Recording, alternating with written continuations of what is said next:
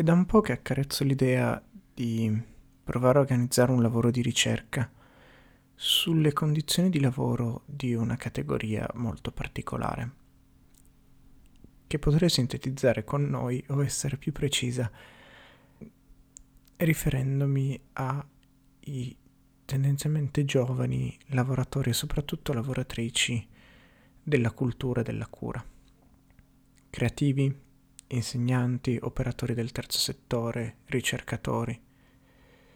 Questo perché sono settori in qualche modo tra loro molto simili. Sono settori a paghe basse, proni all'autosfruttamento, con condizioni giuso lavoristiche che non stanno né in cielo né in terra, dove chi lavora è spesso gente con un alto titolo di studio e delle notevoli risorse culturali e nonostante questo accetta condizioni di lavoro irragionevoli. Perché? E la domanda è una domanda che faccio in primo luogo a me. Perché io partecipo a questa grande giostra? E la necessità di provare a fare ricerca in questo senso è perché ho l'impressione che non si parli abbastanza di noi. Nel senso, per me è difficile ed è una fatica sempre, qui sta poi parte il noccio della risposta, separare la mia ricerca di persona che vive in un mondo e cerca di comprenderlo con la mia ricerca di persona pagata per pubblicare della conoscenza.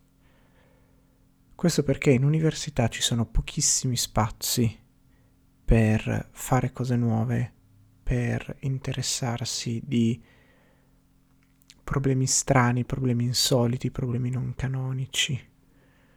Ieri sera ero dai compagni di Comunet e un docente ha detto che presentava un libro ha detto io l'ho potuto scrivere perché sono diventato associato e quindi ho potuto tirare il fiato e fare una roba che interessava a me, non a chi mi deve valutare. In qualche modo chi riesce a vivere la ricerca come un lavoro, un lavoro conto terzi in cui ci sono dei precisi canoni, dei precisi stilemi, dei precisi argomenti che si possono ricercare se la vive meglio. Se la vive molto meglio chi riesce a viverla come un lavoro, se va bene 9-17, più tipicamente 8-18, 6 su 7, però perché dall'altra parte eh, ci metti te stessa.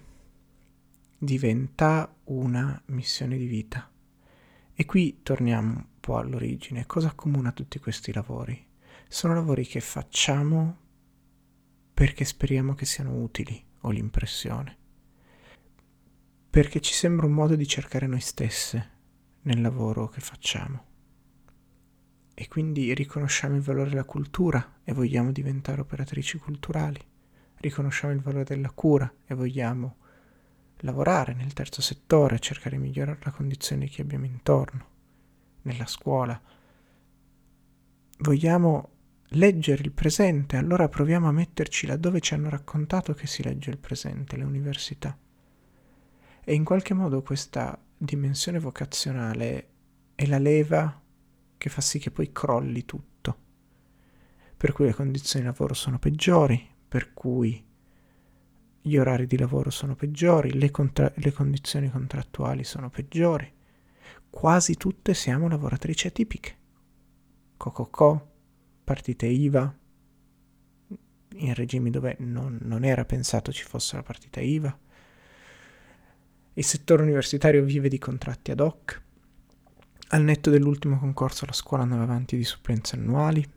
Cioè, sono tutti pezzettini che non dovrebbero esserci, non hanno senso di esserci. E in qualche modo reggono proprio per quello, perché siamo disposte a farlo. E siamo disposte perché c'è una dimensione emotiva nel lavoro che facciamo, c'è una dimensione di identificazione nel lavoro che facciamo. E questo diventa un'arma di ricatto perché siamo disposti a sopportare di più. Viene da chiedersi allora però perché è così importante questa dimensione di, indif- di identificazione, questa dimensione di realizzazione del sé.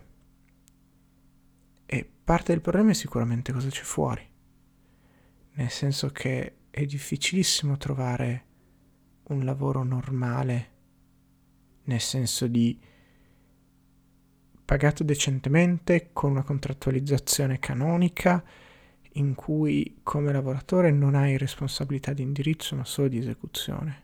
È difficile trovare un lavoro di questo genere che sia in linea con un'etica della cura, un'etica sociale, che sia in linea con un, una visione non estrattivista della produzione. Credo tra, tra i miei amici l'unico che un lavoro del genere lavora nel parastatale, nell'indotto della difesa. Io non riuscirei a farlo. Cioè, probabilmente se lo facessi cercherei di mettere difetti di produzione ovunque mi licenzierebbero in fretta, una roba del genere, oppure devi dissociare, una roba così. E quindi in qualche modo il problema è, so- il problema è di nuovo quali sono le alternative. In qualche modo sono lavori che accettiamo perché rimangono una via di fuga dal reale.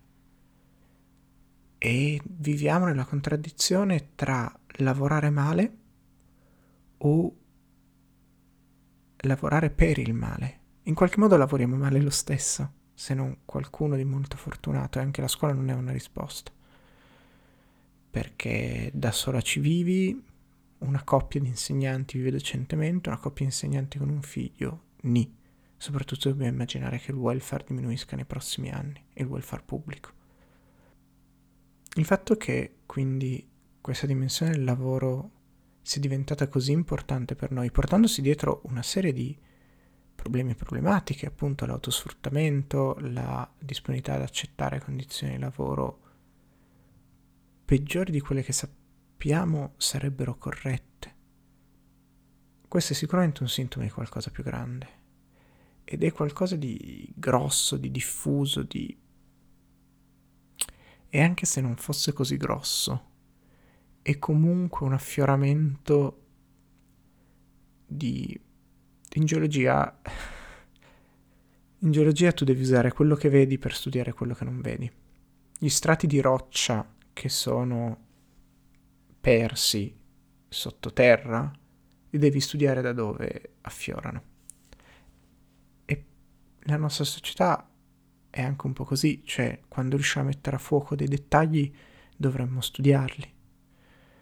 E in questo appunto il punto è che dovremmo studiare noi stessi in primo luogo. Dovremmo cercare di capirci, cosa che appunto in università non si riesce a fare. In economia una roba che io trovo terrificante è che tendenzialmente si usano i dati degli Stati Uniti o al limite del Canada, perché tutti ci lavorano, perché sono ben noti, eccetera. Ma io non li conosco gli Stati Uniti e il Canada. Io direi banalità, probabilmente. Leggerei male quei dati. Io ho bisogno di partire da studiare quello che conosco, da studiarmi, da fare un'indagine su di me. E, poi con quella magari capirò qualcosa di più generale sul mondo. E quindi un po' il punto è questo, che in realtà una cosa che nella tradizione dei movimenti c'è tantissimo. Forse dovremmo prenderci più tempo chi può, per fare autoindagini, per parlare di noi, per capirci e cercare di capire noi in primo luogo, per esempio sul tema del lavoro, perché lo facciamo, perché ci autosfruttiamo, perché accettiamo condizioni contrattuali indecenti. E io posso provare a rispondere, nel senso che mi rendo conto che mi hanno cresciuta con un'illusione, quella di poter, quella che se fossi stata abbastanza brava a studiare avrei potuto fare l'intellettuale poi, avrei potuto continuare a studiare, avrei potuto partecipare al dibattito pubblico in quel modo e provare a cambiare il mondo in quel modo. Così non è. E il problema è che mi trovo adesso in, per tante ragioni in un guado della mia vita in cui negarmi, cioè negare quello che vorrei essere, anche sul lavoro è problematico. e quindi mi tengo una cosa disfunzionale che talvolta va bene, che mi lascia degli spazi e mi crea enormi sofferenze, perché dall'altra parte vedo quando questi spazi non ci sono, quando questi spazi vengono tagliati e accetto in qualche modo di fuggire dal mondo reale, dalla vita adulta, di, di crogiolarmi in una piccola sacca di resistenza. E il fatto di lavorare senza orari me lo racconto come una cosa che mi aiuta, ma non sono sicura perché non ho mai provato qualcosa di diverso. Sono sicura che ho avuto un'incredibile fortuna e quindi riesco in questo momento a coniugare il lavoro che devo fare con i miei lunghissimi periodi di blackout. Sono stata via tre giorni, non ho lavorato per dieci, dodici. Perché in questo momento funziona così, ma anche perché il mio lavoro è estremamente coinvolgente dal punto di vista emotivo. È difficile separare le due cose. Forse se facessi l'impiegato comunale che deve smaltire delle pratiche lo farei con molti memi. Dall'altra parte mi chiederei quando ho il tempo di cercare di capire chi sono, quando ho il tempo di ascoltarmi, di cercarmi. E questo discorso si estende alle condizioni contrattuali, quindi più estesamente all'autosfruttamento. In questo momento non abbiamo, perché non abbiamo alternative, una e perché c'è un enorme esercito di riserva, cioè ci sono un sacco di persone nella nostra condizione che vorrebbero poter fare un lavoro in sintonia con le loro emozioni, invece che un lavoro dissonante. E quindi il compromesso è il ribasso, possiamo solo prendere o lasciare. E in questo momento tenermi qualcosa che mi dà comunque dei piccoli spazi di ricerca è più rassicurante di cercare qualcosa fuori, anche perché non so cosa sarebbe quel qualcosa fuori, non riesco a immaginare un lavoro con delle condizioni migliori che farei più volentieri, perché poi il problema è lì. Possiamo girare tra una serie di lavori, ma alla fine le condizioni di lavoro non sono così dissimili. Oltre al fatto che ormai sono a uno stadio della formazione estremamente specialistica, quindi dove è difficile cambiare settore. E la paura in questo periodo è di rimanere incastrata ancora una volta, che nel tentativo di rimanere agganciata a un angolo di mondo che faccia un po' meno schifo o che faccia schifo in un modo più sopportabile, perché probabilmente il, il grosso punto è lì. Viviamo nelle contraddizioni, allora dobbiamo decidere solo da che parte della contraddizione stare quale, delle, quale parte più sopportabile, perché non troveremo purtroppo mai, forse impossibile, però in questo momento le contraddizioni sono grosse ed esistenziali, no, non siamo nelle condizioni di eliminarle, quindi dobbiamo decidere quale compromesso è meno faticoso.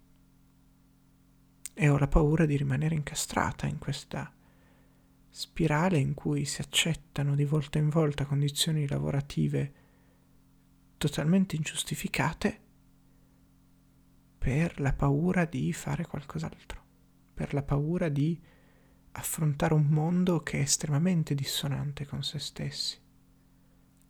E so che non è una cosa mia, un'amica sta lasciando un lavoro nel mondo dell'editoria per andare a scuola, dove le condizioni sono un po' migliori, ma non sono... Non voglio dire non sono davvero migliori perché probabilmente per tanti aspetti lo sono, ma alcuni dei nodi che ci sono oggi nel lavorare a scuola sono gli stessi che trovi nel lavorare in editoria, che trovi nel lavorare nei servizi di, prese- di prevenzione della ASL, che trovi a lavorare nel mondo dell'università, che trovi nel cercare di creare una carriera sul lavoro creativo, che trovi nel lavorare nel terzo settore come educatrice. E tutto ciò è invisibile in università non riusciamo a parlare di noi, bisogna trovare degli spazi fuori e un po' si stanno trovando.